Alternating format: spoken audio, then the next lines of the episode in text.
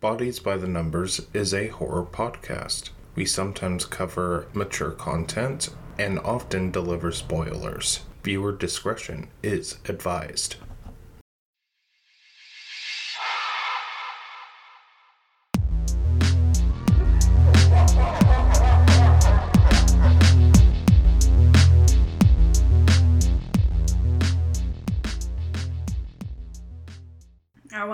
These curves aren't gonna hit themselves. It's me. I'm gonna hit those curves. Hey, Someone Grace. says, yeah.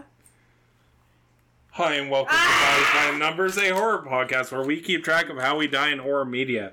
I'm your host, Andrew Mack, and this is my co host. Oh, Grace Lee. Hi.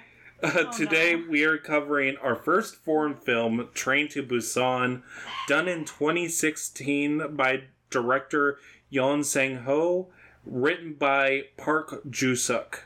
I am doing my best to pronounce those names correctly. Our second zombie film, and this is the first one with a huge body tally. So, like, Yeah, like there are going to be some upsets to the morgue today. Um, hopefully, expectedly so, since we are covering a zombie film. That's always kind of the hope. But now it's like, how the fuck are we gonna?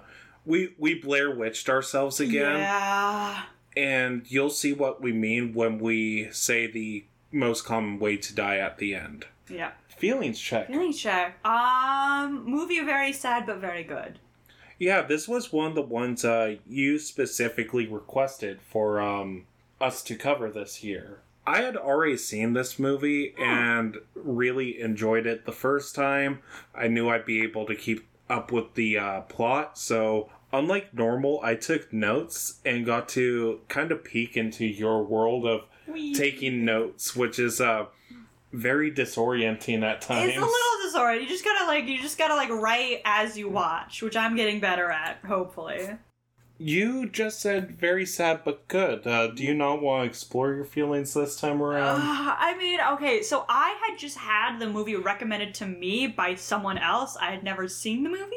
I knew it was a zombie film, but that is all that I knew about it. And so the problem is, is that you get attached to people, and then they die, and then I feel sad. So, I mean, good on the movie for accomplishing that, right? I mean, zombie movies did it long before George R. R. Martin did it, you know? Like, this genre is no stranger to killing its babies Yeah. and making you feel all sorts of ways about characters. Like, the unfortunate thing about Train to Busan for us is because of the language barrier, characters that should have names, we may have missed them. Oh, I didn't know anyone's name. I just gave them nicknames. So, So I have a few of the characters' names, but not everyone's name. So Mhm. some of them are going to be unfortunately very vague.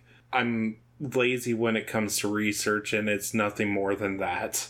And with all that being said, let's dive into the plot summary. Okay, perfect. So the movie opens and we see, well, a quarantine zone. There are signs out. Um, it says quarantine zone, slow down. Uh, we just see a car kind of like entering the quarantine zone. Um, workers stop it as it comes through. They spray down the car.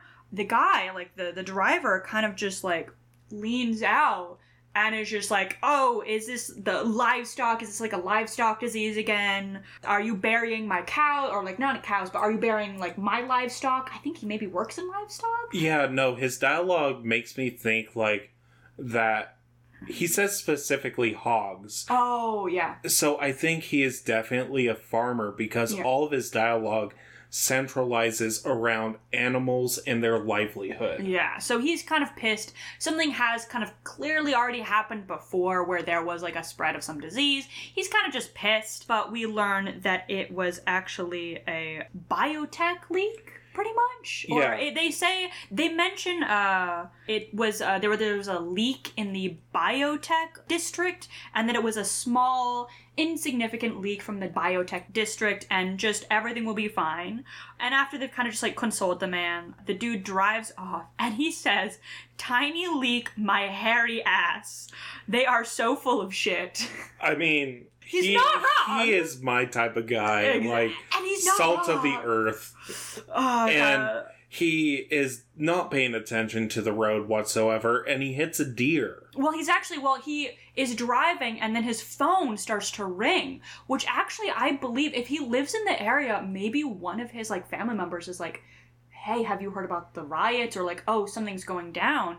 Because his phone starts ringing and he, you know, don't text and drive, kids, or also don't call and drive because he starts to like reach over to grab his phone and then he hits a deer. He gets out of his car, looks at the deer that's like blood everywhere, clearly dead, and he's like, such a shit day. And then he gets back in his car and drives off. Like this man, I I relate to him so much. We all relate to this and man. like that's all we get of this guy. Unfortunately, I He- wish he was more of a main character. Uh, he he probably sadly dies, but the thing is that as he drives off, the carcass of the deer starts to twitch.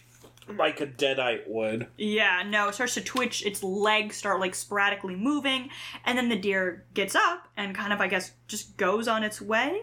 And then after that, we have a clear cut to a office building of sorts. Like you, the camera comes in, and there's just like, oh god, like there is just like an ocean of like cubicles and papers and people just walking around carrying shit. And it goes through the kind of mess of cubicles to enter a, a kind of sectioned off office.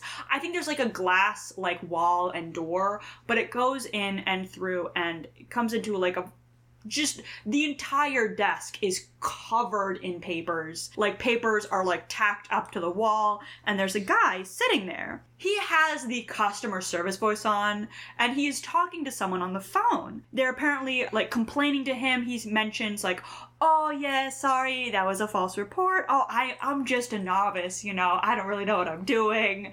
As this He person starts to go on and on. Deflecting the blame expertly. Yeah, he has clearly done this before. Like, oh, I I just started working here. I don't I've know used any- that excuse at work. Oh my god, all the fucking time. Especially if it's like someone I don't know and like they're suddenly being hostile. It's like, sorry, I'm new here. And it changes the conversation. Yeah. And it's, I, I think it's a ridiculous thing in customer service. We have to Yeah. lie to like be treated like people.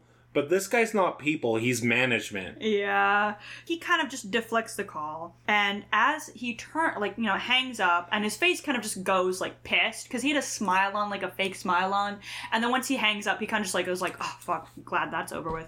He turns towards his computer. On the screen it's talking about fish deaths at a reservoir. And then one of his workers like enters like his office and is like, "Hey, what do we do? Like something has gone wrong." And the guy just answers back, sell all of our market shares, like sell all of them. And the his like worker replies with, but what about like the other businesses that we're in contact with? Like, what about the other employees? I think he says something along the line of, What are we, lemmings? after like the guy is like, oh, like well fuck, well like what about the other people like you know who rely on our business? The guy like he replies like, do you work like he says like what? Do you think you work for lemmings or what? Do you work for lemmings? Which is referencing an actually false study done where they thought that lemmings committed suicide. They don't. Lemmings actually don't commit suicide, but that's what he's like referencing. Like, oh, do you think the businesses is like the like the the people you work for are just like suicidal? No, sell everything. We just like kind of like want to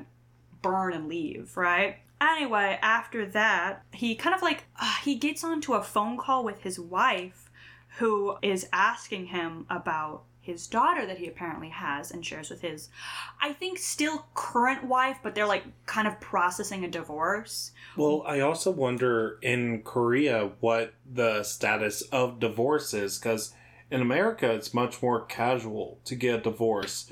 So there might be a cultural thing that makes it more difficult.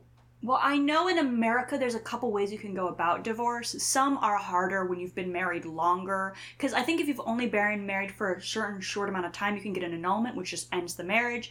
There's also, I think it's called a no fault divorce, which is only applicable in certain states, though, which applicable, it is pretty much like you can divorce a person faster. But then in some other states, you have to go through a longer term divorce. But what I do know about um, South Korea, though, is that for a little bit of like info that I at least have, I know that South Korea is going through a kind of like strike, and where I can't remember what the phrase is, but women in Korea are going through uh, a kind of process where they are not dating any men, they're not marrying any men, and they're not having kids with men. And it's because of how toxic the patriarchy is there, is that where women are kind of so treated as like objects where they're kind of expected to do everything. Like a, a man could theoretically just stay at the home, the mom works, cleans, take care of the kids, and won't get any credit for it. So I know that there is currently kind of like a strike going on in Korea where women aren't dating any dudes. They're just like, screw off. Men suck. And there are some repercussions to this apparently. but anyway, so we do understand that like kind of the culture surrounding it can be very toxic. But I bet it's where like both parties have to agree to the divorcement, which means if he's saying, no, I don't want a divorce, that means she can't divorce him. But she does live separately from him. She lives in Busan, which I assume is like a smaller city. No, Busan's like a a big city Oh, in Korea. okay. It's kind of like Seattle is to us. Okay. It's a big city, but I don't think Busan's quite the capital. Yeah. But anyway, the city they're located in now is huge, and she lives in a different one. And apparently, um, the daughter has called the mom and has told the mom that she wants to be with her mother for her birthday, and her birthday is tomorrow.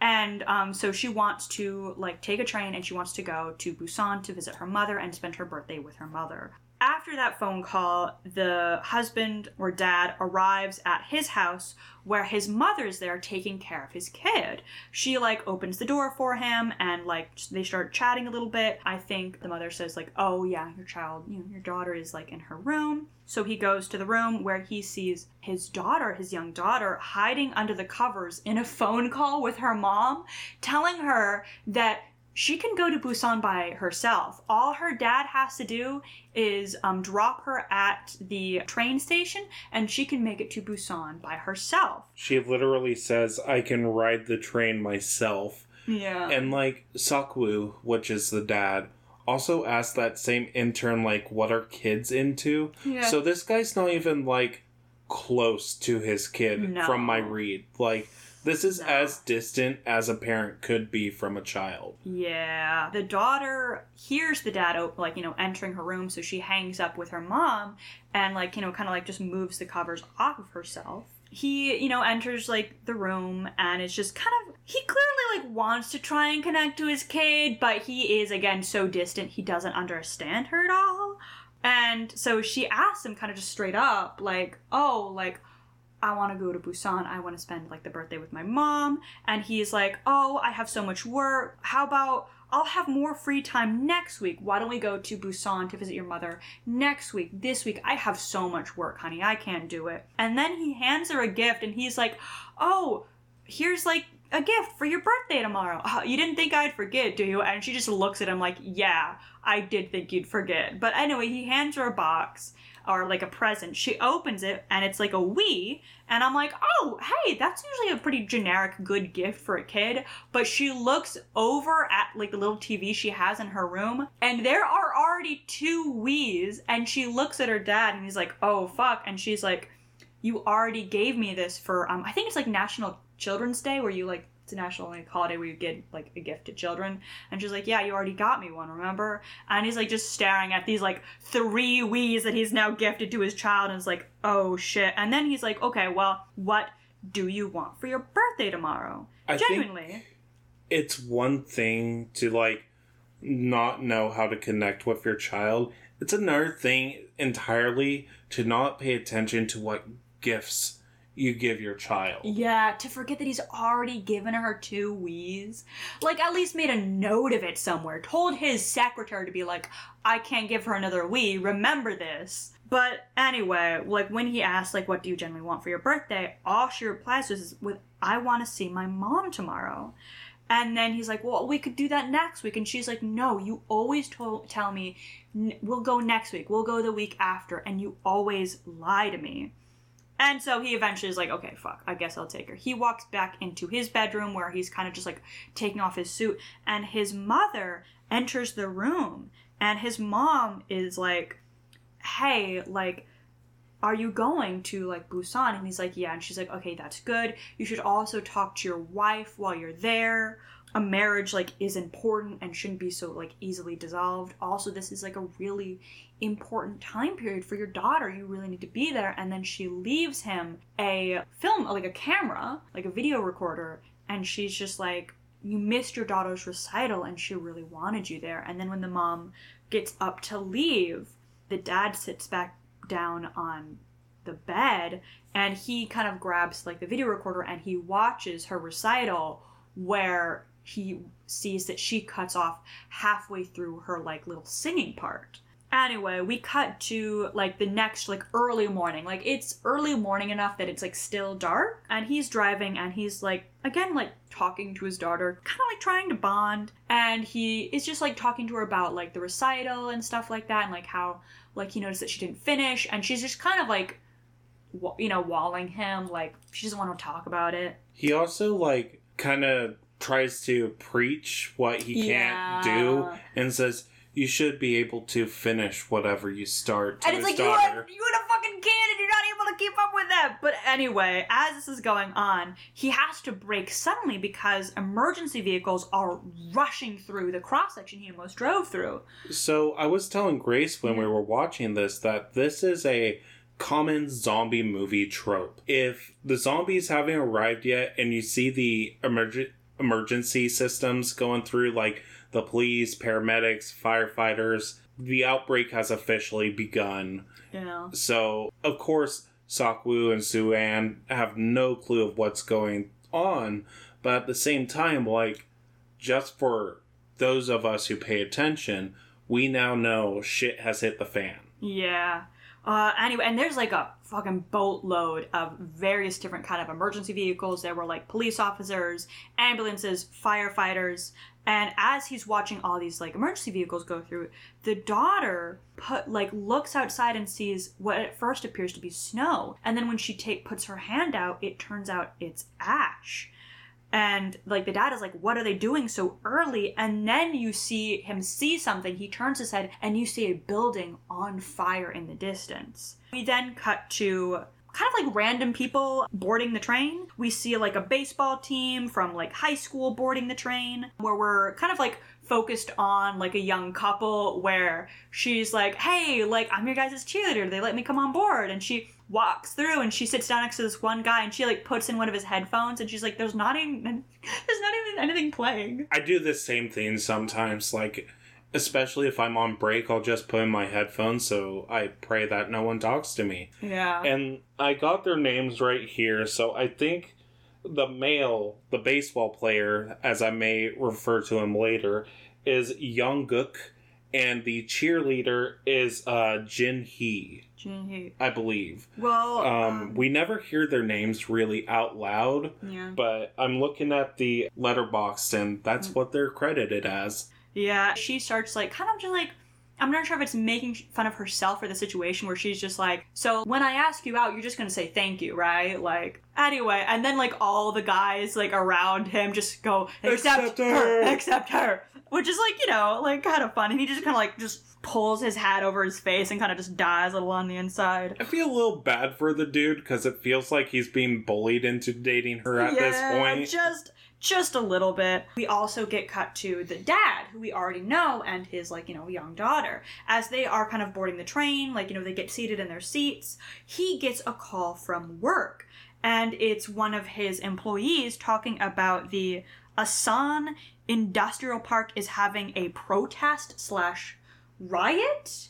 Uh, he doesn't use the word riot yet. That's a call later Okay. where it's turned into a riot. Right now, It- he's think it was just like a- saying like it's a protest and Yeah. it's getting a little hairy. Yeah. Something along those lines. And as this is like as this call is going through, we pan through the train where we someone who is injured and clearly bitten stagger onto the train. After that, though, we see like the worker outside, seeing no one else. He locks the doors, and they are off. They're on their way. They're off to the races. Yeah, but we do see is that like when we pan back to the little girl, she looks outside and she sees like commotion, very vague, but kind of like a little bit of commotion. And then we see from outside the train that there's a gathering of people going like, "Oh, what fuck? What's that? What's that?" And then just zombies. And the kid kind of starts to see like the panic grow, and she just like looks back at her dad, who's like knocked She- out, passed out asleep. Suan even sees the first kill of the movie Oh yeah. because a zombie tackles the guy who waved off the train. yeah. And yeah, it happens a little off screen, but it's on screen enough for me to be like, that guy's dead, he's a zombie. Yeah. So she sees this, but like there's no reaction from anyone around her or her dad, so she just kind of stays quiet. We then cut to the injured woman who has staggered into like one of those um like small bathrooms and she is just saying, "I'm really sorry. I'm so sorry. I'm really sorry. I'm sorry." over and over as she's kind of just Tourniqueting. tourniqueting her like leg, which kind of clearly shows that she kind of understands that she's sick, she's infected, and she's going to now hurt other people. I think it's that selfish thing of like, I just don't want to be eaten. Yeah. You know? And in this situation, I can understand that desire to not be eaten. Yeah. But when we then pan out of like the bathroom to the train, someone walks up and is reporting to one of the like workers that there's like a like this strange rattling noise coming from the bathroom. Can you please look into it? So the worker walks over and opens one of the bathroom stalls and sees a homeless man who is muttering to himself, "All dead. Everyone. Everyone's dead. They're all dead." And they're kind of just like looking at each other like, "Oh, what the fuck?" also at this point in time the young girl the young daughter gets out of her seat uh, because her dad's still fucking passed out and asleep and starts walking towards the bathroom she wants to go to the bathroom and so she kind of like interrupts this scene where they're just where both like the kind of complainer and the worker are like kind of just like looking at the homeless man like hey you're not supposed to be here we're just gonna drop you off at like the next stop and while she peers in and looks the complainer, who will now I will now call evil man, looks at her and is like, "Ah, this is why you gotta study. Don't and want to end up like that person." And then she just like looks at the homeless man and she's like, "People who say that are usually my mom said that those are bad people." And he's like, "Ha ha, that means she didn't go to school." And it's just like, ugh. I feel like he just proved her right right there. exactly. She kind of just like continues on because they've like, because you know she can't use these bathrooms. And as this is going on, we see the now fully zombified injured woman stagger out of the bathroom and start to kind of just stagger through the area.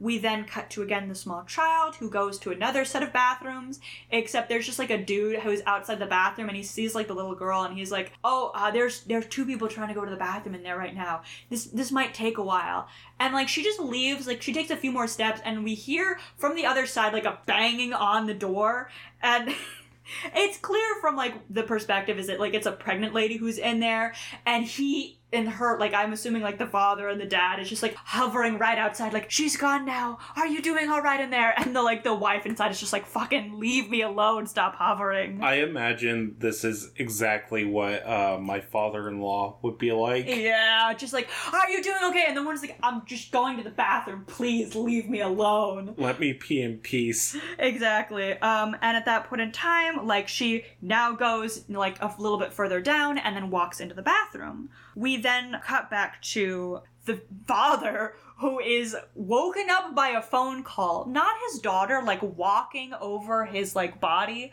but like a phone call from work. And when he answers it, it's the same worker who's like, it's not a simple protest or strike like something is happening. Like it's a full-blown riot now. And then we see over like the news about an airborne disease that like is causing seizures or something like that. There's just kind of like news coverage about all these like crazy riots and stuff. One like a couple of like older ladies like um who are sisters remarks ah back in my day they would have been like what are they rioting for nowadays? Back in my day they would have been punished and re-educated Yes, very specifically re-educated.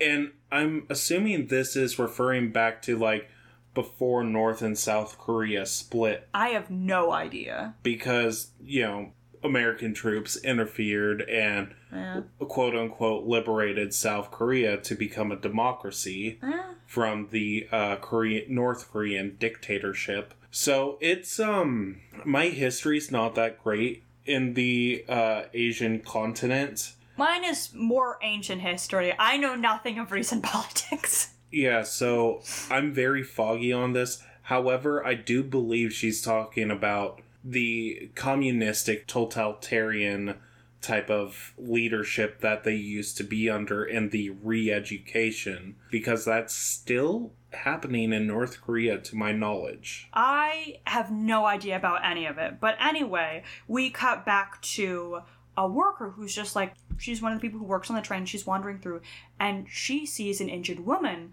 like collapse onto the ground and start thrashing she runs over like oh my god are you okay do i need to call someone but it's the zombie. And the zombie immediately just like like starts to like stagger upright and it attacks her. We then cut through again just the little girl washing her hands now doing the good thing. And then we cut to the worker, like the train worker, she is staggering into a like uh The train baseball cab.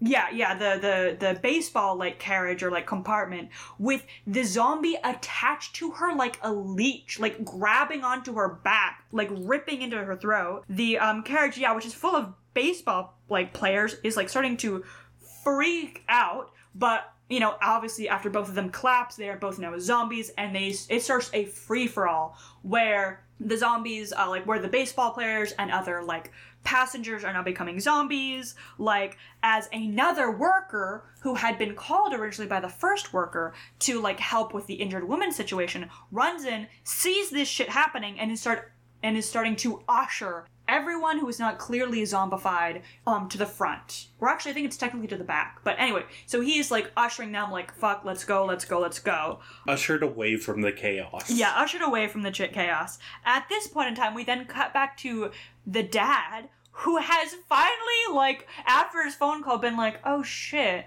where's my kid?" And he, you know, gets up and starts looking for her. At this point in time, there are now people running like down the carriages, like fleeing like the um, the like the chaos. And they're even saying like run, get away, Yeah. don't go that way. Yeah. All the things you need to know to run with the crowd, not against it. Yeah, and anyway, as he's going forward though, because he's still looking for his child, he comes through and he notices the worker that was originally like ushering people like down get attacked by a zombie and then start to become a zombie. So he runs into the carriage, grabs the starter, starts running back, and at that point in time, he has passed the um pregnant woman and her partner, who is now both just like kind of standing outside the bathroom. They also both see this, and they are now all of them just fucking like running. Also, at this point in time, though, the man with the kid reaches like one of the safe compartments first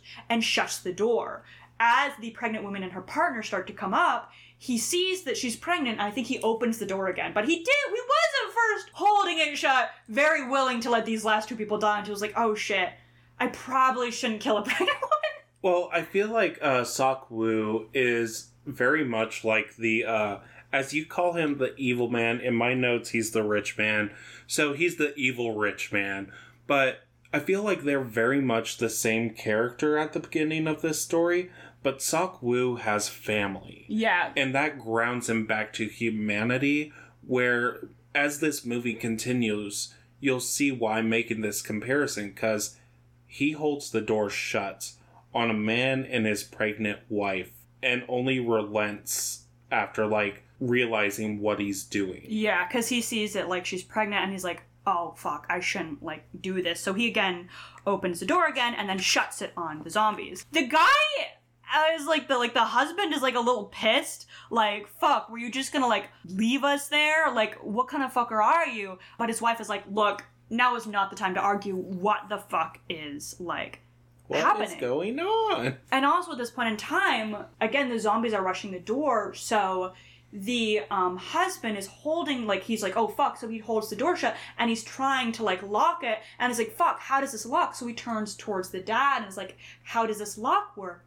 And the dad is like i don't i don't think they know how it works. And so the husband like lets go of the door and they all just watch as these undead just paw at the door but they just put pressure on it. They have no idea how to open it. And then that's, I think, when someone else remarks that they attacked when they saw us. And so what they do is they take newspaper and they kind of like tape over the door with the newspaper, and then they hear like the banging on the other side of the door slowly and gradually stop. Yeah, Um, and shout out to uh, Sung Kyung, the pregnant woman, Yeah. for like being the one be like she threw like bottled water, put a newspaper up there. So like as soon as she heard that, she's like, I know what to do. Like I, I got fucking plan. We then um hear over the intercom system from the what is this? What is it? Conductor? Yeah, Train the conductor? conductor. Yeah, we hear from the train conductor that the train won't be stopping and to please stay seated and like wait for new info. That is also when the dad gets a phone call from his mom and she's like, Are you on your way to Busan? Are you okay? And he's like, Oh, yeah, mom. Both me and my daughter are safely in the train. Why do you sound like that? Why do you sound so like rough? and the mom is who is clearly kind of just like dying on the other end of the phone call is like take care of your daughter like i love you like she calls like her son like her baby that like her his daughter needs him and to protect her and also by the end i think she says oh god that bitch and i think she's like talking about whoever like bit her like it was probably one of her old friends bit her and she's like that bitch. And then she dies. To me, um, the infection in this seems to base itself off of emotion for some of the turning instances. Yeah. And I think the mom might have been angry, and so that bitch slips up as her last words because, um, kind of a spoiler, or I won't say what characters, but when one guy turns infected, he is protecting as his final moments. actually and even several people like do that after they're bitten infected. So i think whatever you're kind of like last emotions are as your body is infected kind of just like carry through. If you're having an incredibly like emotional moment it might kind of stave off the effect like the infection for a little bit the finality. Exactly. But anyway, after the call abruptly ends and the guy's just like, oh shit, my mom's dead, like his daughter turns to him and is like, is Granny okay? And I'm just like, no, No. Granny is not okay. But also at this point in time, we notice the train is slowing down. The brakes are starting to, um, no, no, no. Oh yeah, the train does start to slow down as it enters a station, not the one that they're going to stop at. But as like the train slows down as it goes to the station, we see hordes of zombies banging on the window. Those were people. Oh, oh yeah. They were still like, well, they were zombies by the end of it, but yeah, there were people banging on the windows, pleading at the train to stop as zombies pour out and, well, bite and eat them. And the train continues on, like, don't mind that.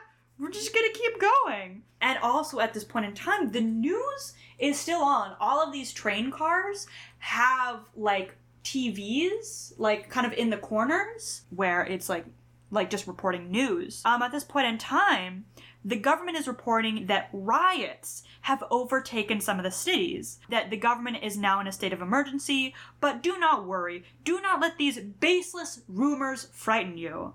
Stay in your houses or at home. Don't worry. The government will protect you. Your safety is not in jeopardy. Also, they make a point to like ignore certain like hot words that are currently going around the media.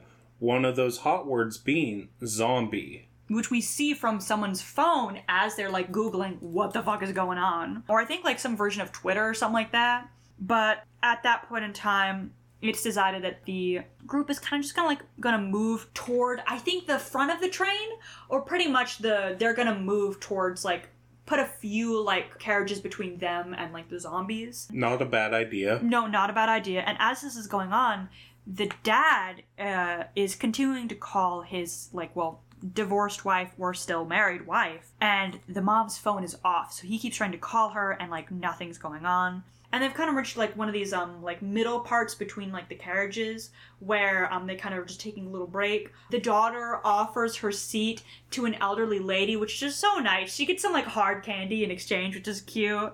But then the dad takes the kid aside and is like, "Look, only watch out for yourself, all right?" And she's just like looking at them like, "God, you're a t- God, you're a piece of shit." Also, uh, my favorite thing is like, you know, as soon as the daughter goes away, it's the two older sisters that have the statement about re-education, and the the bitchier one of the two is like, "We got both the seats." Yeah. uh, I love that woman. Yeah. As this is going on, they have another message over the intercom where the conductor is like, I've gotten contact with like Mission Control. There is a military deployed at, I think it's called Daejeon? Yeah, Daejeon uh, station, which is going to make this our last stop. And as this is going on, the dad is with his daughter, and they run into the husband and his pregnant wife again. And They start like kind of chatting a little bit. The dad informs like the daughter that like the pregnant lady the child uh, that she's carrying they've nicknamed sleepy and the wife is like yeah so far her nickname is sleepy because the dad's too lazy to give her an actual name. And i'm like oh burn. Uh, we also at that point in time have a little kind of like back and forth with the dad and like the husband where the husband's like oh yeah like it was kind of shitty of you to like still like to close the door on us. And he's like what do you do for a living? And he's like oh i'm a The dad is involved in this part of the conversation. No, there is. No, he well, like when they first come in, I think it might be before, like oh, like oh, it's like the Because like the nickname, but like they still do have a conversation, and that's where we find out because what happens is that I think it's like at first the dad is like walking through, and like the pregnant lady and like the dad, like the husband are there, and they have a little bit of back and forth, and that's where we find out that the dad is like um, the head of like fund management and the guy's like oh okay. And like the dad walks away i think to call someone and like to leave like his daughter in the care of these two people. And the husband is like ah of course he's a fund manager. He's a bloodsucker i definitely saw it. And the wife is like fuck off. Like the kid's right there. And the kid just stares at them and is like no you're just saying what everyone's thinking. Like yeah i know my dad's a piece of shit. And then i think that's where they have the conversation about like the the ba- unborn kid not having a name blah blah blah blah blah. But anyway at this point in time the dad i think go, moves into kind of like a like the he walks back into like the empty like train that they just all left which has kind of like the zombies on one side. And he calls one of his workers. And like you noticed that in his contacts his workers are called lemmings. Like that's like they have like they have like nicknames and all their name like nickname is like the common one is like lemmings. But anyway he calls one of his workers and asks about Daejeon station and like what's going on and the worker replies is that the entire station is in quarantine. He has a few guys there so if they go to the east square and not the main square he'll have a few of his guys waiting to like escort them like safely like without going through quarantine and like you know the dad like joins back with the daughter and the couple and stuff like that and then the train makes its what's supposed to be its final stop. It does stop in a completely empty station though. There's no one there. At that point in time though the rich evil man is like what are we doing? Why are we like stopping? And like one of the workers is like oh this is our final stop. And he's like no busan is still open. This station because he also had a few like you know up you know like contacts is like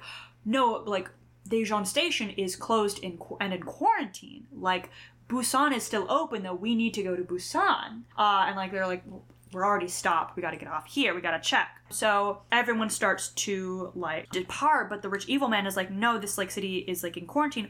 All the buses have been rerouted, but again, train is stopped. We kind of just gotta leave. So everyone starts to get off and like funnel like through the station, blah blah blah.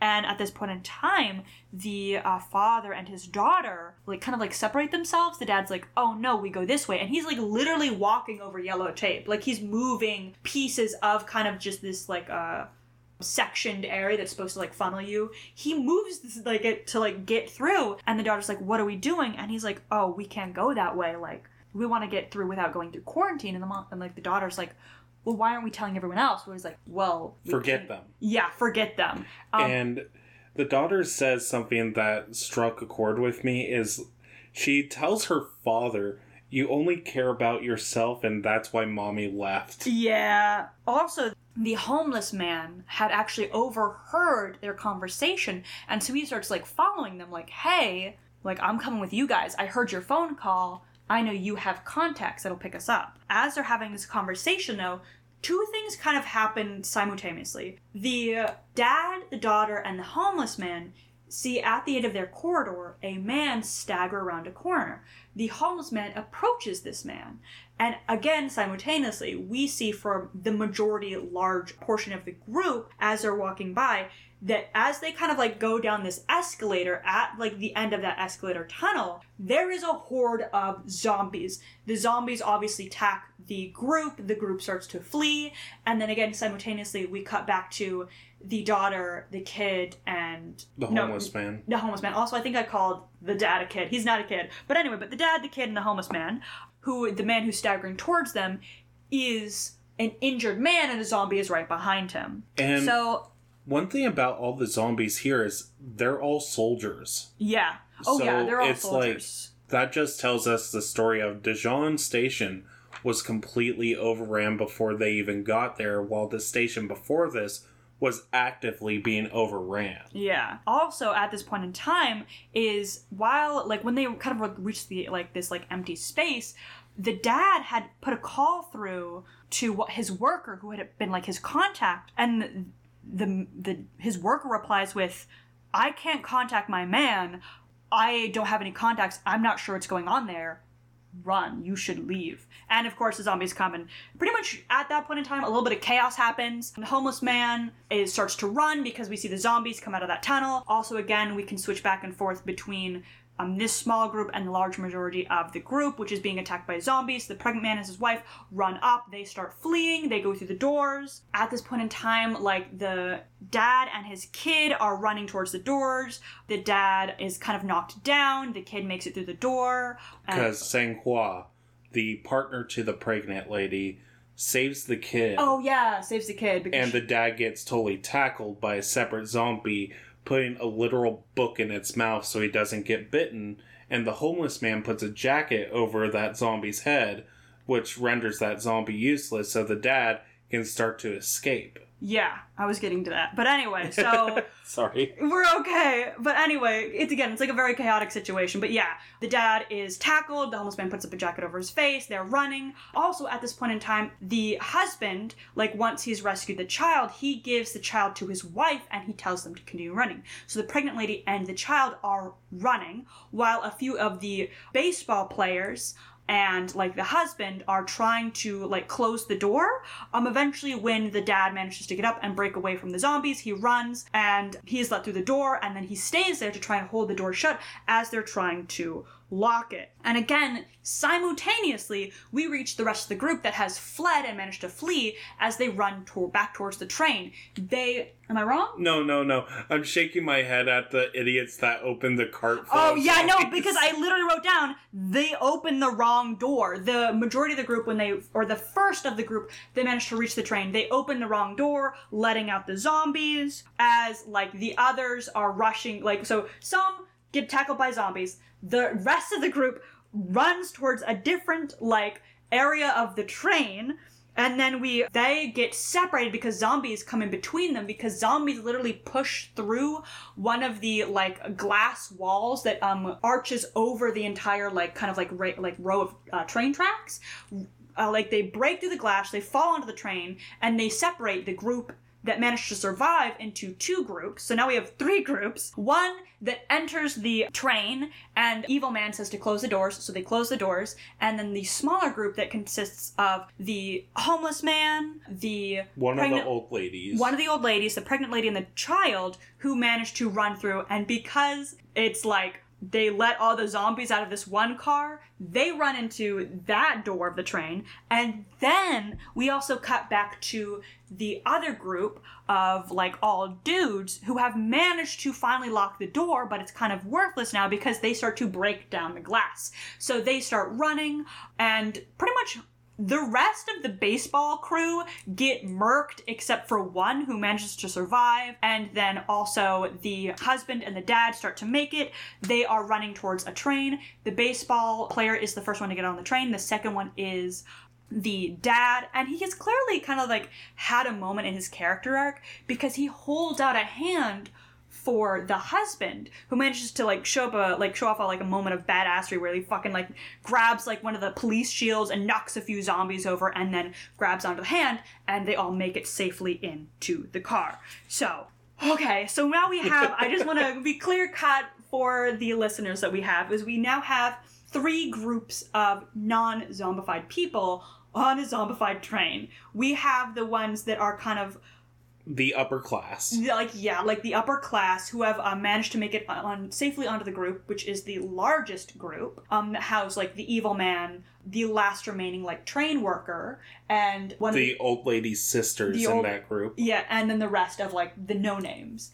We then have the middle group, which is because I remember that they're going from One end all the yeah way. all the way to the other. So we have the one that's in the middle that consists of the most vulnerable people. Yeah, the pregnant lady, the homeless guy, the child, and the old lady. They have also uh, managed to kind of like walk into an area where they have zombies on both sides of them, and so they have to hide in a bathroom stall that they barely close it. I don't even think they close it in time. There are fingers like in the edges that they are holding shut. And then at the end of the train, we have the baseball player, the dad, and the husband. So I just want to make that clear where everyone is like located. Also at that point in time, the conductor calls the control center and is like that station didn't work. Where are we going to go? Where are we headed? And the control center is like it's difficult to advise. Train 101, we've been cut off all contact, but we'll clear your way to Busan. And at that point in time, an announcement is also made over like, you know, the intercom where the train is heading to Busan, no stops. We then are cut to group 3, I guess they'll call, and they are all kind of just like tired, passed out, but also two of them are like they're well kind of all three of them are frantic because they've all left very important people and they don't know where they are or if they're still alive or if anything's going on we get the husband gets a call from his wife or I can't remember if he calls her or like they call him, and it's the child that is on the other uh, like is on the like kind of line who is saying we're trapped in a bathroom and we are are in car 13 I think they say they're in car 13 and they're trapped in bathroom and they need help get over there as fast as they can. At the meantime, the baseball player has gotten a call from his maybe girlfriend that there is a group of people who have gathered in car 15 and it's completely safe. They are currently at car 9. So they are trying to get to car 15 and hopefully pick up their loved ones in car 13.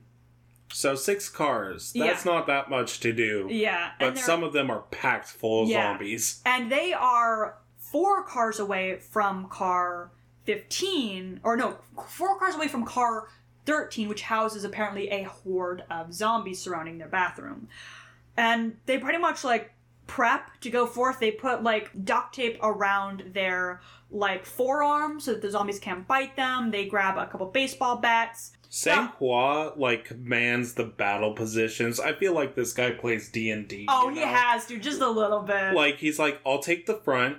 Baseball player, you're behind me. Seok-Woo, since you're used to cutting off what's useless, you're in the back.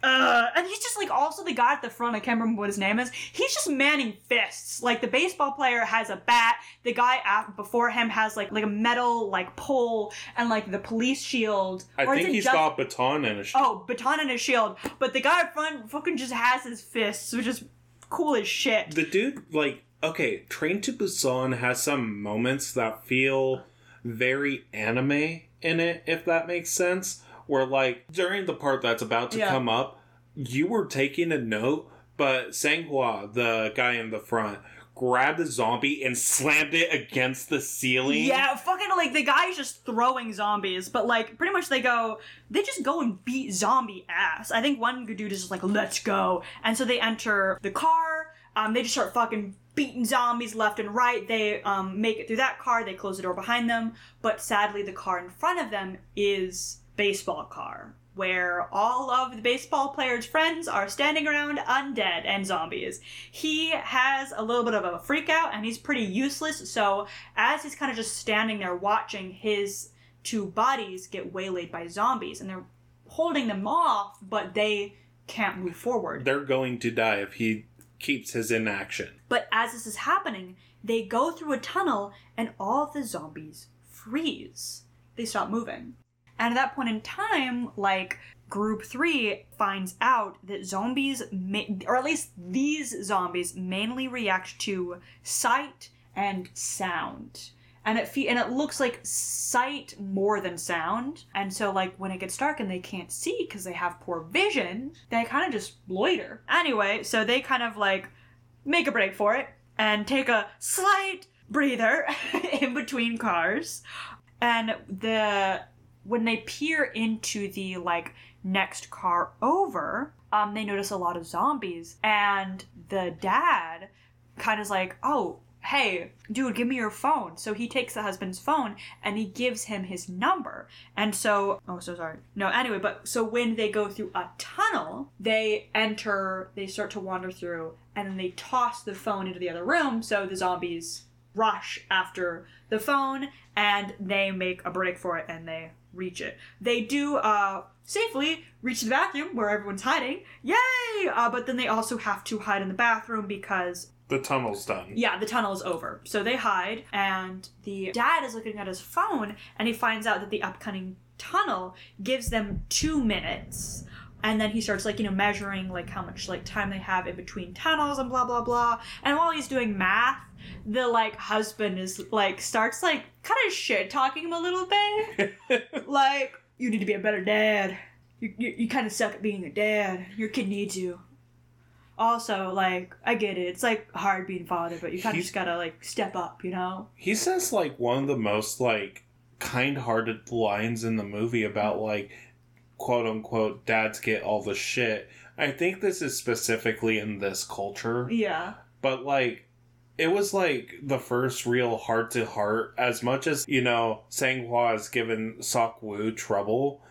He also like sees him as what he is, a dad right now. Yeah. Because all Seok-Woo's been trying to do is protect his daughter. They have like a heart to heart. Also, the baseball player calls his maybe girlfriend who's in with group one in the car nine, right? He calls her and she's like, oh, fantastic. And she tells the rest of the people in the group that her friend is coming with some of the people that her friend has rescued. The group, though, reacts very poorly, and at the front of this is the rich, evil man who is like, Well, we don't know if they're infected or not. They're probably infected. Like, we need to lock it down and close the doors. Like, and he really just kind of fans the flame of paranoia, and the rest of the group starts like nodding along, and she comes to realization, realization that they're not going to let the other group in. But yeah, and like this is totally mob mentality, but again, to aid the other survivors in this situation, they are acting on the evil of someone else because they are scared. yeah. So for the like faceless many in this, aside from the zombies themselves, they're just victim of circumstance here. Yeah, they are terrified group of people, and when one of the group has stepped up and taken leadership, there's kind of like I feel like the responsibility of having to do that callous, cruel action is kind of passed on to the leader, right?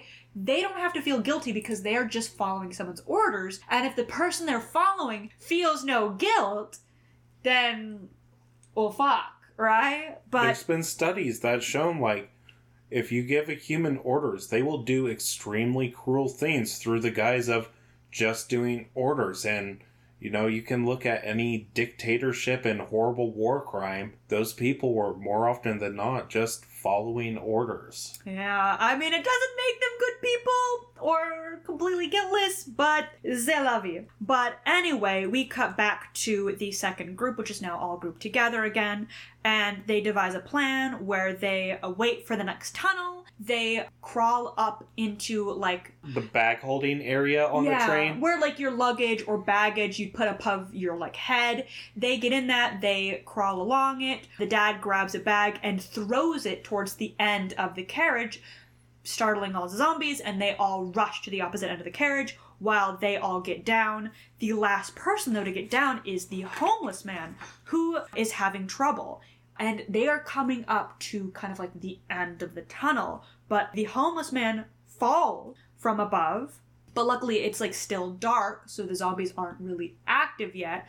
But the dad goes back to try and help him, but sadly at that point in time, they're out of the tunnel. So the dad and the homeless man hide uh, because like they're out of the tunnel, so they just can't make movement or sound. But they're kind of just like in the final stretch. So eventually they just make a break for it, like three, two, one, run. So they run. The entire group is rushing. They try to close the door behind them, but there was just too little time. So the husband is like trying to hold the door shut while the rest of the group goes to the other door at the end of the carriage and is trying to open it. Because the group in front of them has already been let like told that they're coming the door should be unlocked and opened. But it is completely fogged over and they cannot open the door. On the other side we see that the maybe girlfriend the cheerleader is being held by the rich evil man? No, by the Conductor? person who works on the train, not the conductor, but one of the stewards. Oh yeah, one of the stewards. Okay, so one of the stewards is holding her while the rich evil man steps on her phone so her friend can't call. And as this is just going in, you have on one side they're frantically trying to open the door. The dad eventually like leaves that group to try and help hold the door um, where the husband is trying to hold it shut and he starts bashing at the hands to try and to get him to let go but they don't feel any pain so they keep trying to reach through the mother in the middle is just like or soon to be mother, pregnant lady, is just kind of standing there crying because she's like, oh fuck, I think we're all gonna die. The child starts crying because she's like, oh my god, I think I'm gonna die. The baseball player though is just like, fuck it, and starts bashing on the door that's locked and closed, like trying to bash his way through, and then simultaneously, a zombie manages to get through enough where he bites the husband's hand. At that point in time, the husband is like, oh shit. I've been bitten. I'm not gonna last too long. So he turns to the dad and pretty much is just like, hey, take care of my wife, right? You take my wife, you go, like, you you get your you like my wife and your daughter safe. Take care of her, okay? And then while the guy's like, no, no, no, we can make it out, he's like, the husband's like, I'm getting tired. So the dad just says, I'm sorry, and makes a break to grab the daughter, grab the wife. The baseball player has managed to successfully smash his way through the door so that they all can flee into like the other like uh, carriage as the husband literally holds back an entire horde of zombies Because the glass of both the cart in front and behind yeah kind of almost break in tandem with each other. Exactly, yeah. And so that just like completely shatters and he's holding them back because the thing is is that while the group has managed to break through that door and rush their way to trying to get to the carriage that's safe, they the people on the other side tried to close the door and the baseball player had to put his whole like right arm through and they're trying to force him out but luckily the dad manages to come through and together they manage to force the door open just as they finally make it just inside while the husband is finally literally overcome by the zombie horde and just pushed to the ground. And they rush in but luckily they manage to close the door behind them. As the group now is together and just kind of panting and like what the fuck? Um, Also, uh, it's important to note that the elderly lady's sister did not make it with the rest of the oh, group, yeah. And her sister saw that. Yeah, and I think it was because I think she could have made it in time, but at this point in time, I think with all that she's seen, I think she gave up and just wanted to die. yeah, I think she was like, I'm not, like, I'm so old. I'm not gonna manage to run much longer. And so she makes eye contact with her sister and then just is like, just consumed by the horde. Anyway, when the door is successfully closed, the dad kind of looks at the rich evil man and just fucking punches him and is at and like grabs his collar and is like, "Why? Why? We could have saved him. Why did you close the door?" And in reaction, the rich evil man is like, "He's infected. Look at his eyes. Throw him out." And he starts incenting the rest of the group. Like, they're infected. We need to get them to leave. While the rest of the people are like, "Are you fucking serious? We just made it through hell." Um, at that point in time, the worker, like the train worker, steps up and is like, "Look, you can't stay with us. You can go to this like little in between area between carriages in front of them, and we're gonna just like close you in there, but you can't stay with us. As the rest of the people in this mob, like truly adopted this mob mentality, are just screaming, go. The first one to kind of just literally limp through to go to this other area is the homeless man, most likely because he's used to this. You kind of just see this like defeat in like the dad's eyes as he ushers the rest of the group, like his child and the pregnant woman, through to this other area. But then I gotta fucking say, the mob does the stupidest shit ever because on one side of their cart slash carriage, they have a massive zombie horde, right? And on the other are at least a couple few safe carriages, right? Well, they push the people they are terrified are infected into this middle room, which is between them and the safe cars, and then they tie it off, making it impossible to open, which means they are tear like tying off their only safe like exit, which is the stupidest thing I've ever heard. But anyway, they've completely accepted like this mob mentality and they keep talking with each other like, oh, they're gonna be infected. We need to like tie them off harder. And as this is all going on, the old woman who is left, who just watched her sister be consumed by the horde and is now staring at her sister, who is now a zombie, just that is kind of just like pressed up against the glass of this door, just looks at this panic, paranoid mob and goes, What a load of shit. and she looks at this group of people that have just succumbed to evil. She walks over and she opens the door to like where the zombies are. And on the other side, you kind of just have the people that were kind of just ushered away. They have no idea what's going on until they start to hear screams on the other uh, side. And they just assume the door has been broken down and the zombies have entered. And also the cheerleader joined this Oh, yeah. group in Yeah. the exile. Yeah, because she wasn't gonna let her friend be exiled. She would rather have gone with him. Well, also with how she was treated, I bet if I was treated like that, like literally manhandled, Yeah. I'd rather be with the people being exiled. Yeah, because like her friend is like, no, you'll be safer here, and she's like, no, I'll, I'll feel safer with you, which is very legitimate. Anyway, at this point in time, the conductor tries to contact the last remaining worker, and he can't because, well, there's no one. The worker has died, he assumes. And as he is continuing on, he stops the train because there's this plume of smoke that he can't see through. So he starts to gradually stop the train, and finally, when he clears the smoke, there are like shipping containers and other trains that have crashed in front of him, making like a like a blockade that he cannot pass through. And it's also on fire, so there's also a problem. So, also at this point in time, though, is that the gr- the last like remaining group of people that have managed to survive are kind of just deeply in shock, but the father and daughter are kind of having a heart to heart. The father promises to his kid that I'll take you to your mom no matter what. And then she asks, Will you stay with me? Will you leave? Will you stay with me? And instead of answering, is like, I'm gonna try and call your mom. And he, well, tries to call his ex wife, and like the call won't get through, but he does get a call because he walks into a bathroom to try and call the mom. He does get a call from his worker, though, who is not doing so great. This worker is like kind of just had a little bit of a wreck. The dad is like, "Hey, do you know if Busan is safe? We're trying to make our way to Busan. Is it safe?" And the guy's just like, "Like, I haven't been in contact. Busan has been like cut off with all contact. I don't know. This this disease was started at biotech. Is this my fault?" And the dad kind of just is like, "Oh fuck," and just replies, "It's not your fault." And his employee just says, "Thank you," and then hangs up. I'm assuming he committed suicide there. I'm also assuming that. I'm not gonna count him yeah. just because, like, I need more information to know if he's alive or not. Yeah. And at this point in time, the dad looks down at his hands that are literally covered in blood and washes the blood off quite literally as he's just kind of like, oh fuck. But to be honest, like the thing is, is that like his worker who was like, you know, calling like, oh, this is sort of biotech. Is it like this my fault? Is it your fault? Like, honestly, I don't think the dad is at fault. He was working as like a fund manager.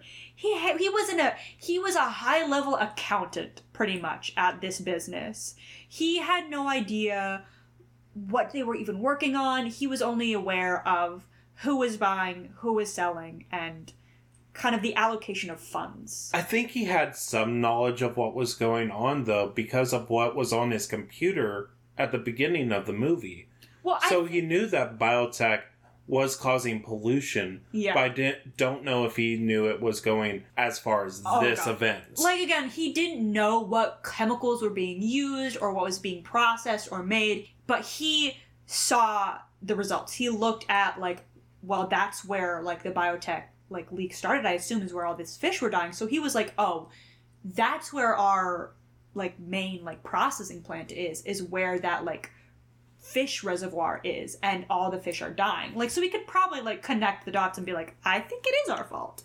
As like you know the train kind of like simultaneously as like this has happened like the train encounters like you know all like the barrage of stuff in the way of their kind of like you know tracks. So at this point in time the conductor announces that the train has encountered blockage and tells whoever is left alive to wait for rescue or um, he will be attempting to board a new train that will be at the far left of this like Station. thank you station And, he says, please transfer safely. yeah Like this guy this guy is like very small plot points where he's at, but he's so pivotal and such like the unsung hero of this. Yeah. He's really done his absolute best to protect and help the people on the train. He has done his job. That's also when we find out that the evil rich man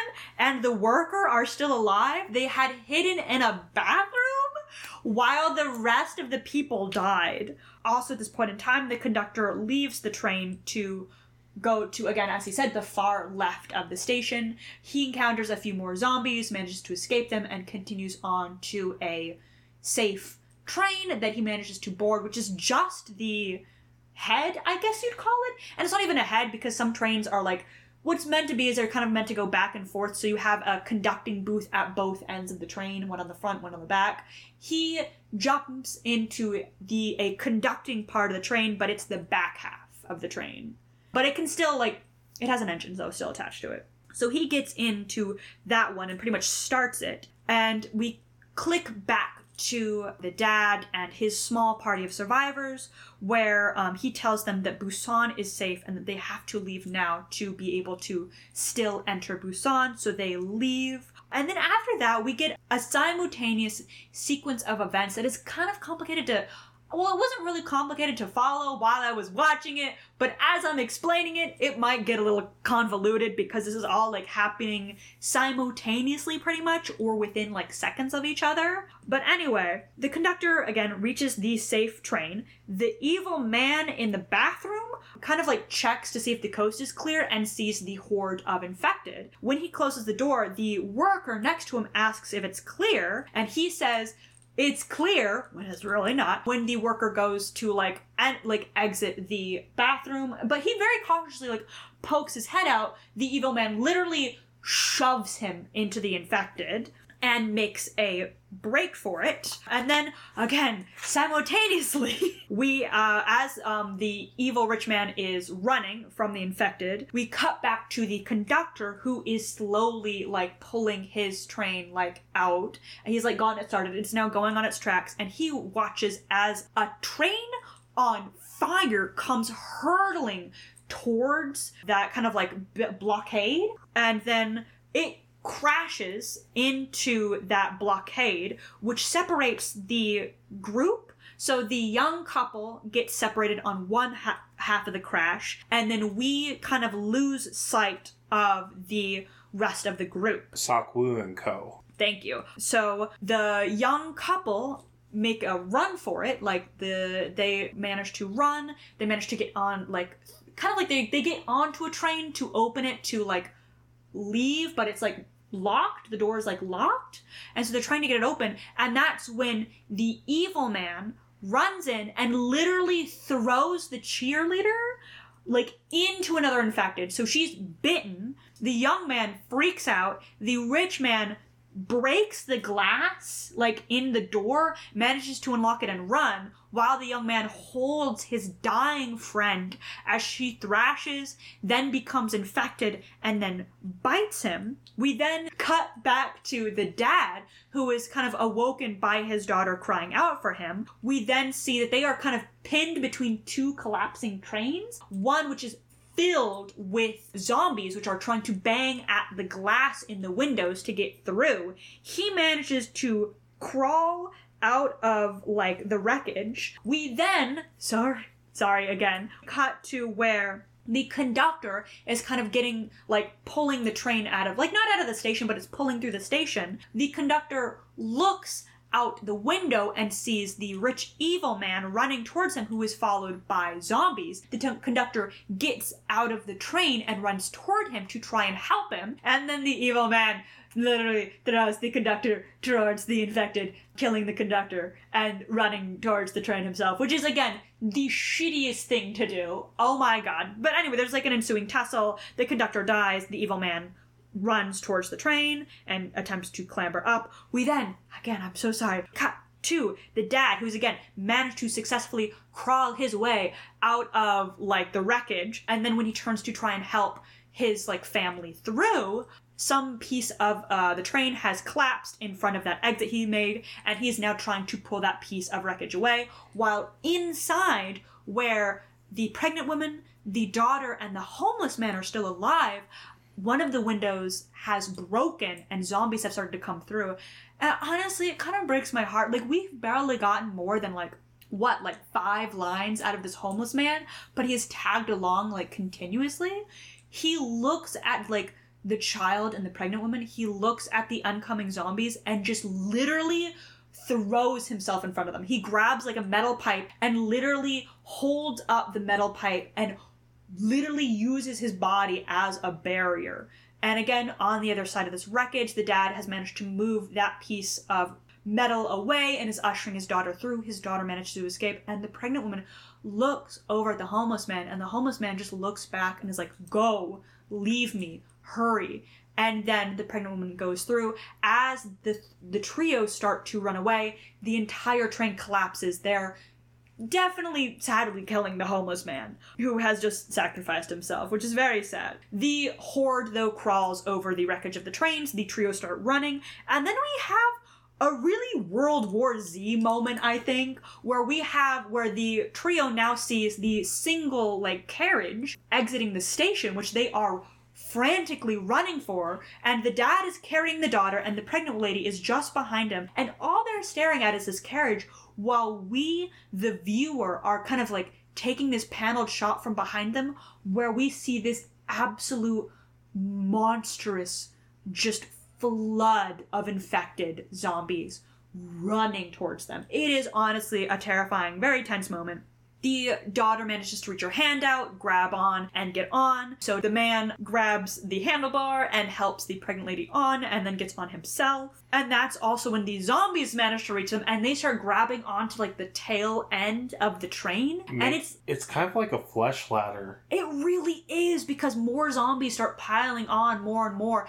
And like all I could think of in my mind is that like the dad uses the move foot stomp on like the zombies and just starts using his like foot on like the little fingers that are like cr- like clutching on. It does manage to work as the train like picks up speed and leaves. And luckily, I think the weight of the zombies on like these like seven or so hands kind of just is its own downfall in how many zombies were like clutching on and the zombies break off and they peel out.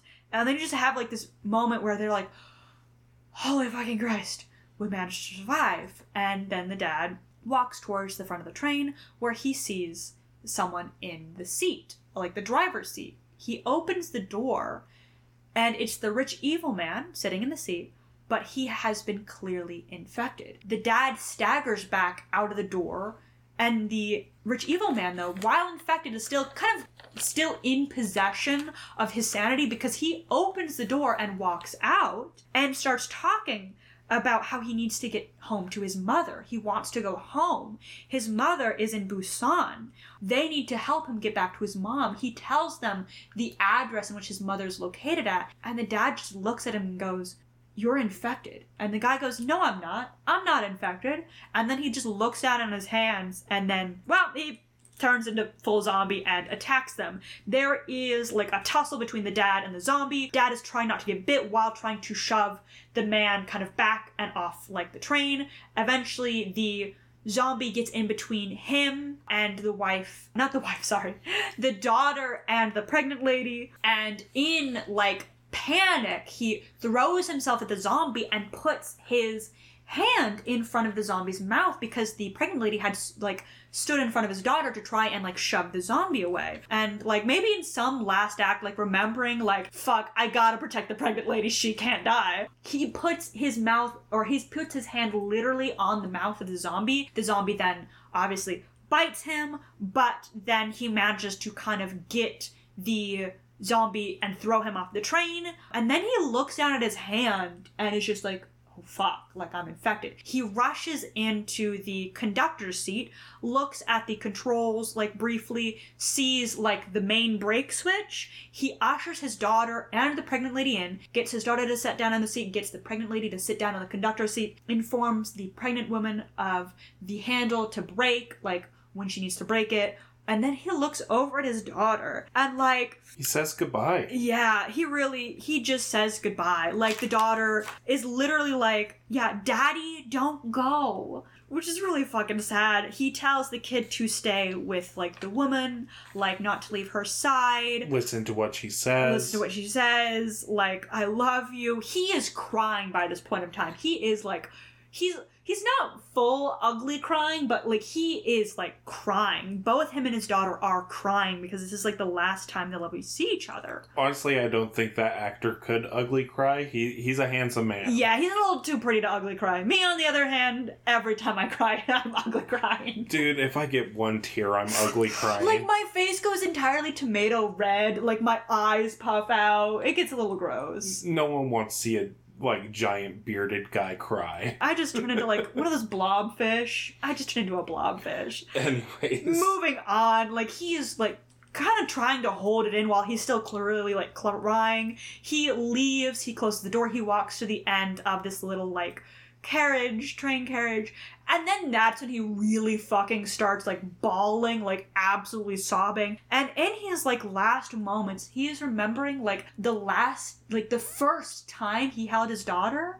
Like it gives a little flashback to a hospital where he got to hold his daughter for the first time. And he's like still crying, but at this point in time, he's like smiling, like, thank God, like at least my daughter will be safe and she will be safe. And then he kind of just lets himself fall off the back of the train. So yay, cue sad music. Uh, woo. At this point in time, it cuts to both the child and like the pregnant woman, who are both just like blank staring into the distance. They are so both clearly like horribly like traumatized. But as they like continue on, the pregnant lady sees that there is like there's a tunnel, and in front of it is a barricade, and like a like dead bodies are littered all the way through it. But she stops the train and her and the daughter get out. But you can clearly see that like running the I don't know how fast or for how long has clearly taken its a toll on this like seventh month pregnant lady because at this point in time like the adrenaline has finally like left her system and now she's kind of just like you can clearly see she has sore ankles. Every her, step hurts. Yeah, every step hurts. I'm sure her back hurts. Like I think at one point in time you see her putting her hand on her lower back and is sticking her belly out and is like waddling forward. Like she's again, like every step clearly hurts at this point in time. They are walking towards the tunnel, they enter the tunnel, and then we cut to the other side of the tunnel, where we have soldiers with sniper rifles. One is clearly like pointed into the tunnel, there's someone else beside him on a walkie talkie, and I think I see a few more like behind them walking around. And we just see one of the soldiers, like, who has a walkie talkie click in and is like, hey, I see like incoming bogies. I don't think they call them bogies, but they did. That's what the uh, subtitle said. Oh, translated to, but they're like, yeah, I see two incoming bogies over like the walkie-talkie. We hear, are they clearly infected? And the other guy is like, no confirmation. and the other guy on the like the other line is like, "Oh, kill them." And you see like the sniper rifle like line up his like sniper, and then all of a sudden you hear a small child singing, and it's the daughter, and she's singing like the song that she wanted to sing to her dad because earlier on when they were having like that heart to heart in the train, she was telling him about I practiced that song for you. yeah, I practiced that song for you. The reason why I couldn't finish it is because you weren't there to hear it. And then now she is singing that song, and it literally saves her life because the soldiers are like, oh, infected, like, They don't sing. They don't sing, they don't talk, they're like animals, right? So they're like, oh, survivors incoming. And then you see, like, I think someone walked by with a, like, a red cross, I think, like, attached to his sleeve. Most likely, some medics. Yeah, like some medics, other soldiers are rushing towards the tunnel, and then we see them like walk out into the light, and as like the military rushes in to like Greet them. greet them, like give them fluids, maybe a snack bar. Make sure there's no bites. yeah, make sure there's no bites. Probably some horrible de-infection stuff coming up yeah. for both Sung Kyung and Su-an who survived Train to Busan. So, um, this film had a lot of deaths, and a lot of deaths. I had to generalize things. Just like in Carrie, I checked out Dead Meat's video to get some numbers on it. However, I think his math was off in this episode because his math didn't math. So, for this episode, we have 85 bodies that were off screen and unknown. Through the barricade, and when we got a wider shot, we saw bodies littering the river as oh, well. yeah. So Just- 85 dead bodies were counted by the people at Dead Meat, Yeah. as well as they went into way more detail about how each person was turned into a zombie. However, I'm not looking for the nitty gritty reasons. The specifics. I'm looking for if they were infected into a zombie or not. And with on screen confirmations, we have 81 zombies. And with off screen confirmations through the mother, we have one zombie confirmation. Now, Train to Busan mixes the Romero horror movie, which is a much more political and social commentary zombie movie. So, yes, there's zombies, but it's more about the world they're living in, and the zombies are backdrop. We got a combination of the 28 days later type of zombie, which was the first on film sprinting zombie like that. Yeah. And you called out the third type of zombie, the World War Z Brad Pitt type, because at some points through the movie, the zombie hordes do turn into like almost like water with how they pile up on each other, rise, and collapse in this kind of CGI mess. But it really works for this movie, and I know there's a lot of practical in it as well. Oh, sorry. I'm just drawing a sad frog. Uh, sorry. I Did you listen to a word I yes, said? I did see you. Were mentioning World War Z, like liquid effects to like the zombies as it kind of just became like a CGI mess. And I am processing my sad feelings by drawing a crying frog. All right, That's we fair, all that's fair. grieve in different ways. All right. Also, like, one thing I'd like to say is Shaun of the Dead is another thing I think of when I watch this, Mhm. even though that's very much a comedy horror movie, Yeah. because I think a lot of the Eastern continents and Western, like, on the other uh, big continental plate area, you know, from Europe to Asia, Yeah. they have it very interesting because not a lot of those places are like America where the people can have guns in their Oh houses. yeah, like So they 2 don't- houses down. I like I know the people like right below me, like my neighbors, like like at the bottom of the hill. They have guns and they fire them off regularly, especially around holidays. This like last Christmas, like on Christmas Eve, I could hear them firing off guns and fireworks and So- fireworks. What I was gonna go with that is in America, we're like in Night of the Living Dead, we were able to contain our zombie outbreak Yeah. because of the human militia that is our people. yeah. However, in places where guns aren't as accessible like we have in America, I think in the like UK, like- Europe, North or South Korea, from what this movie was showing us. Yeah. So it's like zombie outbreaks are much different in these settings where the common person does not have guns easily available. Yeah, because I know it. I know in the UK, common police officers don't carry guns, and guns are illegal to have as a citizen. I kind of wish it was that way in the US, but it's not.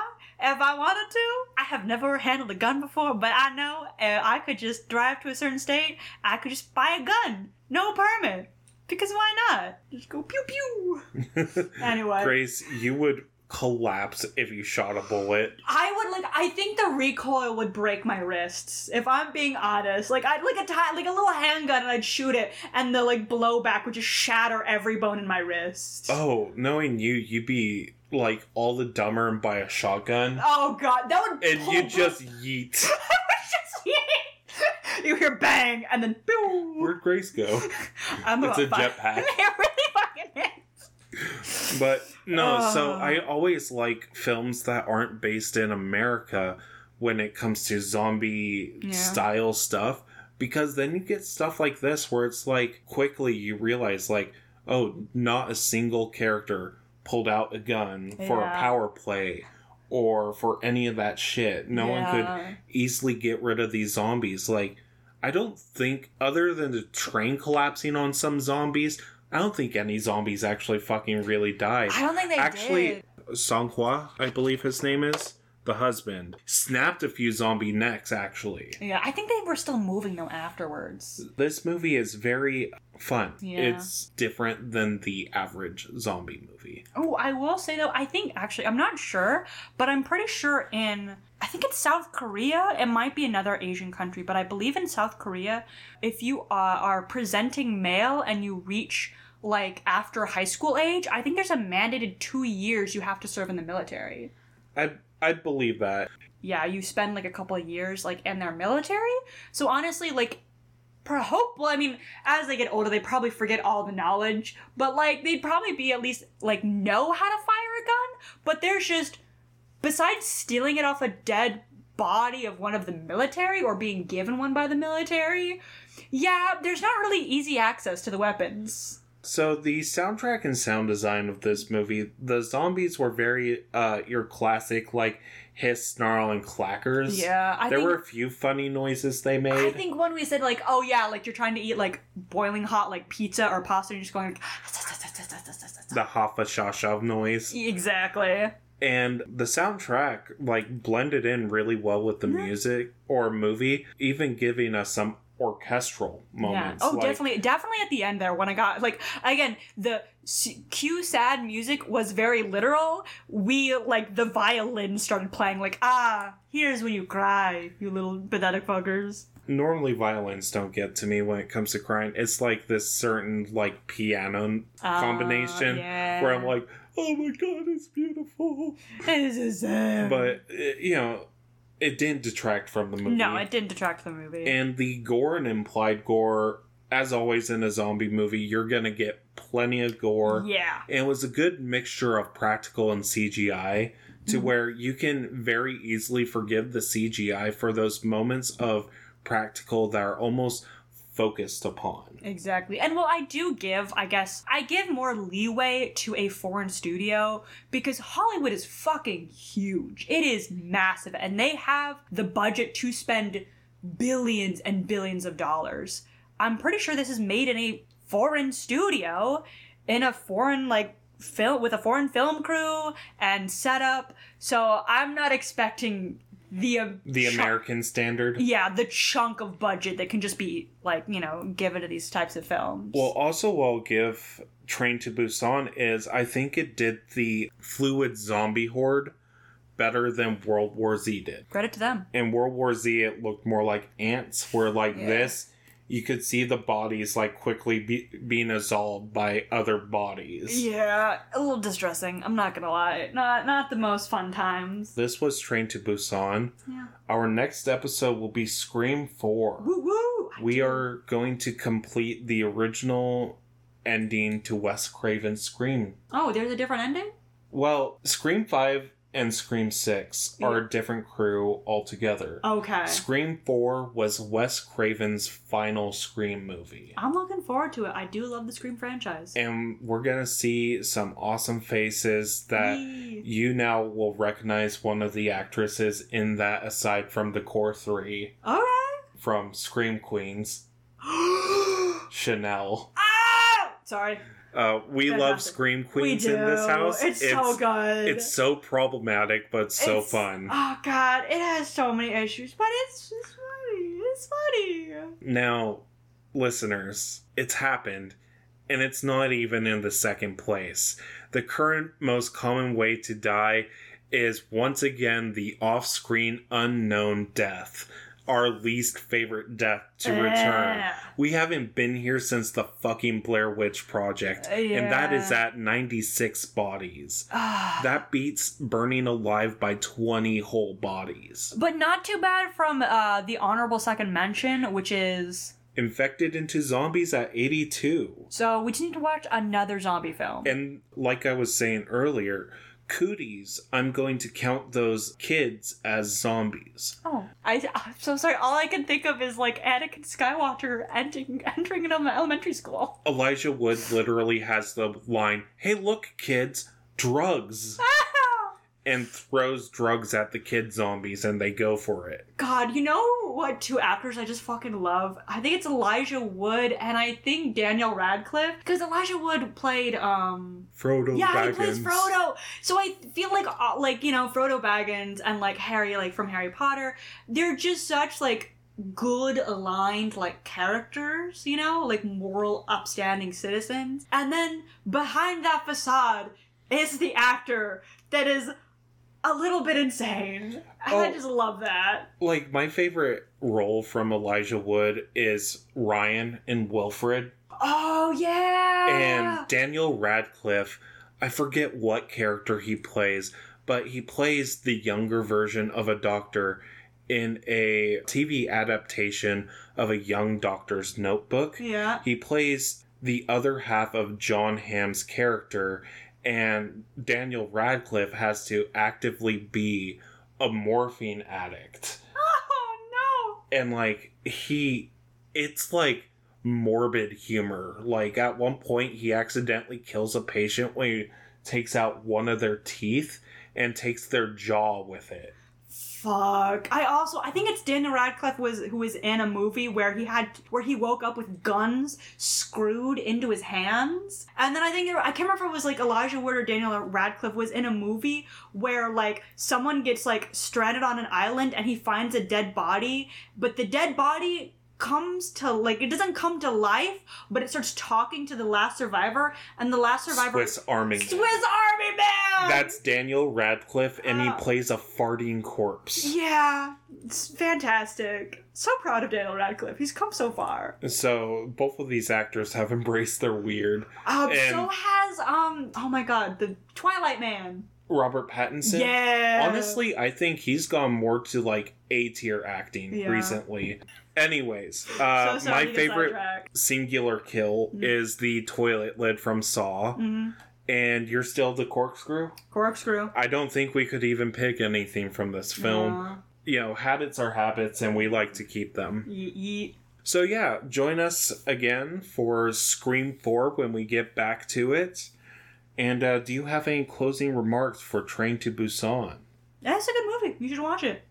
It's very sad though. So like, I don't know. Make sure your like pet is next to you afterwards, so you can pet him. If you're more of a big horror person, it might not be as sad as Grace is selling it, but a family is completely ripped apart. So yeah. until next time, this is Bodies by the Numbers, a horror podcast. Bye bye. Bye.